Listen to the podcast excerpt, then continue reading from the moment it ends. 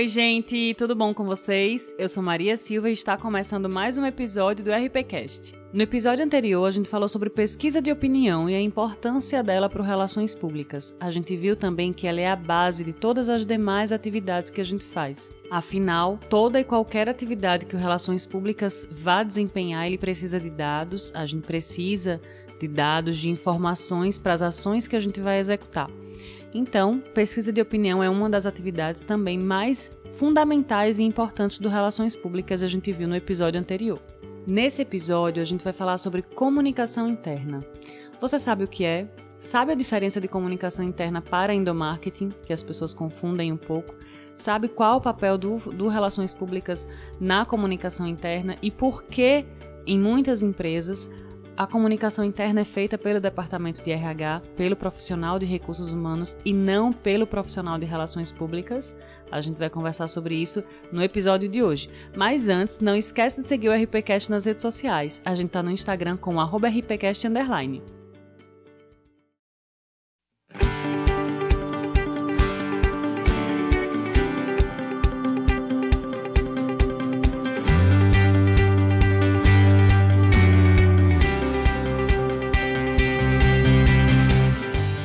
Vocês sabem, o Relações Públicas ele é o profissional responsável por gerir a comunicação dentro da empresa, seja ela com o público externo ou com o público interno. Então a gente vai cuidar do relacionamento com os diversos públicos.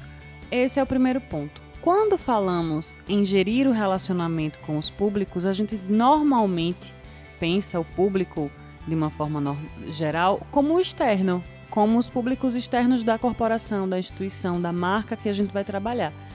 Mas a gente precisa também trabalhar o público interno, principalmente, porque ele é o primeiro que vai levar os valores e as ideologias da empresa para os demais públicos.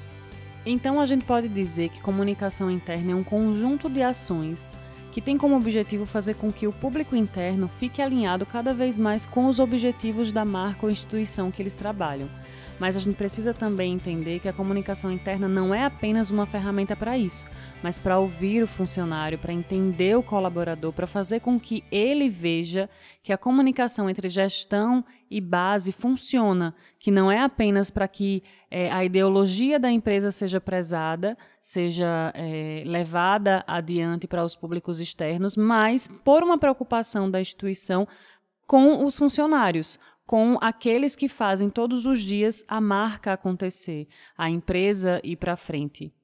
A comunicação interna é muito mais do que informativos, do que quadro de avisos, do que e-mails é, informando o que acontece e o que não acontece na empresa. Ela é um cuidado com o funcionário. Ela tenta fazer com que a rádio peão, já ouviram essa expressão? Ela tenta fazer com que a rádio peão ela seja cada vez minimizada, para que ela chegue a um ponto que não exista. Então, a preocupação da comunicação interna é que a gestão se comunique de forma eficiente com a base para que essa se sinta valorizada e, através de ações de comunicação, de ações de relacionamento, com o Relações Públicas gerenciando essas ações, é que a gente consegue isso. A gente percebe uma humanização cada vez maior da marca com o público externo. As marcas estão se preocupando em conversar mais aproximado com os seus públicos e a gente percebe isso nas redes sociais, nas campanhas publicitárias, que a linguagem é outra, é muito mais aproximada, é muito mais é, de uma marca que é amiga do que apenas um, uma provedora de um produto ou de um serviço que o consumidor vai usar ou não. Então, essa humanização da marca precisa chegar primeiro dentro, para então ser explorada de forma externa.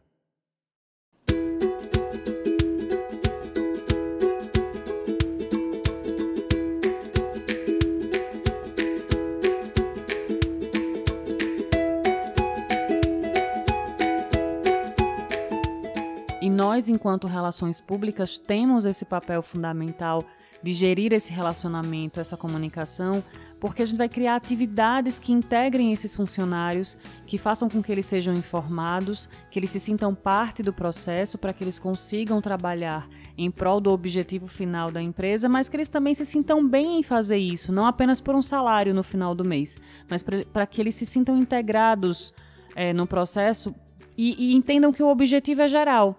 O objetivo final, ele precisa estar dentro de cada um internalizado como se fosse dele, como se fosse próprio, porque só assim o resultado final ele vai ser eficiente, ele vai ser é, bacana para todo mundo, não só para a empresa, mas para os funcionários também. E nós, relações públicas, precisamos entender que nesse, nessa fase do, da comunicação interna, da implantação, não podemos criar hierarquias desnecessárias. As ações elas precisam ser para todos de forma igual. Todos precisam se sentir acariciados, informados da mesma maneira. Por quê? A hierarquia ela existe dentro dos setores e fora deles. Mas na hora de comunicar, na hora de fazer com que aquele funcionário se sinta parte do processo, parte da empresa e parte de um resultado muito maior, de um objetivo muito maior, quando ele percebe que as atividades que são direcionadas para ele são diferentes das direcionadas para um gestor, por exemplo, para um gerente ou um líder de área, fica claro que estamos tendo, estamos fazendo uma diferença que não deve existir nesse processo. Então, pontos de atenção quando a gente for implantar ou gerenciar a comunicação interna de uma empresa. Estamos comunicando da melhor forma para todos os públicos, para todas as, as áreas?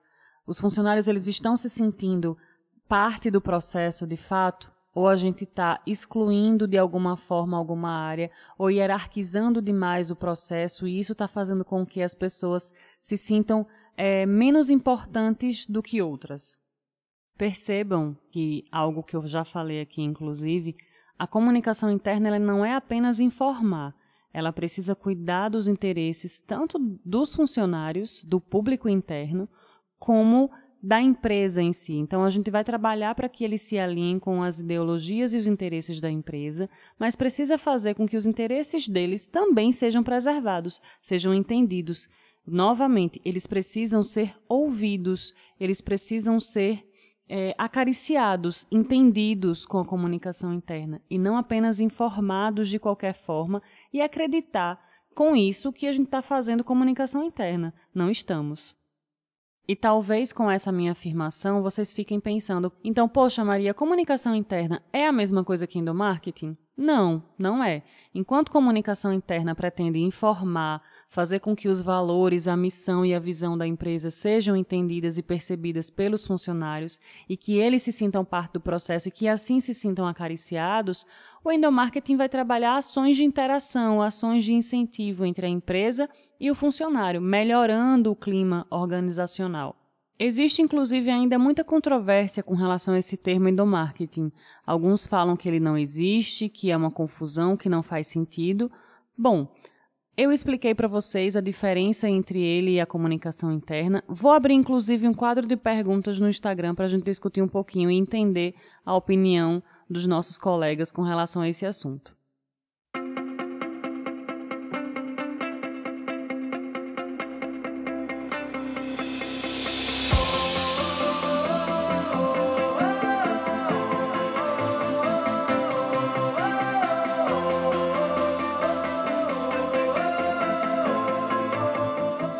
Para entender um pouquinho sobre comunicação interna, qual a importância dela dentro de uma empresa e como nós, enquanto relações públicas, podemos e devemos gerenciar essa ferramenta?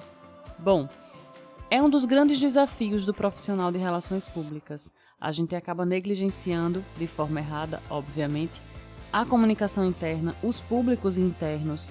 Cuidamos tanto, com tanto carinho, das comunicações das relações externas, que o público interno acaba ficando para depois, às vezes com ações pontuais, e isso não deve acontecer jamais. É uma falha gravíssima. Primeiro porque o público interno ele é um multiplicador da marca. Ele precisa ser trabalhado e informado, sim, não apenas, obviamente, como uma ferramenta, mas como parte importante do processo. Quando ele se sente dessa forma, conseguimos os nossos objetivos com muito mais facilidade. Então a atenção nessa área, atenção nas ferramentas e como a gente vai comunicar para esse público. E cuidado, da mesma forma que precisamos planejar, executar e mensurar para público externo, precisamos planejar, executar e mensurar para público interno também. Afinal, a equipe alinhada, ela tende a chegar ao sucesso muito mais fácil, né?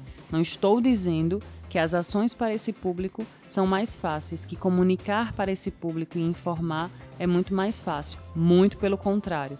O público interno ele tem necessidades e, e, e aspirações muito diferentes do público externo. E elas precisam ser atendidas né, e respeitadas. Então é isso, gente. Eu espero que vocês tenham gostado, que tenham compreendido o que é comunicação interna e a importância dela, a diferença entre endomarketing. Vou deixar aqui para vocês alguns links de livros que eu já li sobre isso, que tem um pouco de outras abordagens, mas que tocam nesse assunto de uma forma bacana. De um artigo que eu li também muito bacana sobre a temática. E como eu disse para vocês anteriormente, vou abrir um quadro de perguntas lá no Stories para a gente discutir um pouquinho sobre o que é endomarketing, o que é comunicação interna. Você concorda que endomarketing não existe ou que existe? Então, bora conversar lá. Ah, e não esquece de compartilhar esse episódio com aquele seu amigo que precisa entender o que um Relações Públicas faz. Então é isso. Espero que vocês tenham gostado e a gente se ouve no próximo episódio.